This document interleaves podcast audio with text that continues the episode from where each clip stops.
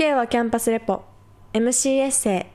皆さんこんにちは。最近夜眠れなくて寝不足が続いている。うがたです。夜になればなるほど元気が出てきていろいろやってしまうんですよね。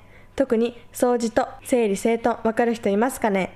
まあそんなことはどうでもよくて今回私が収録を担当した回について触れたいと思います。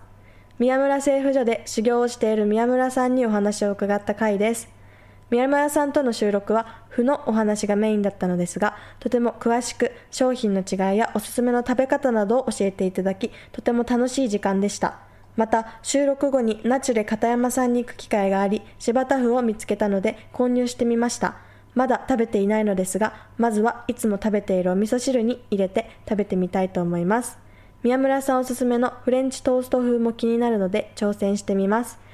また宮村さんは緊張していたようなのですが私のポンコツぶりで和らいだと伝えていただきました。複雑な気持ちですがそれはそれで結果往来ですね。とても楽しい収録でした。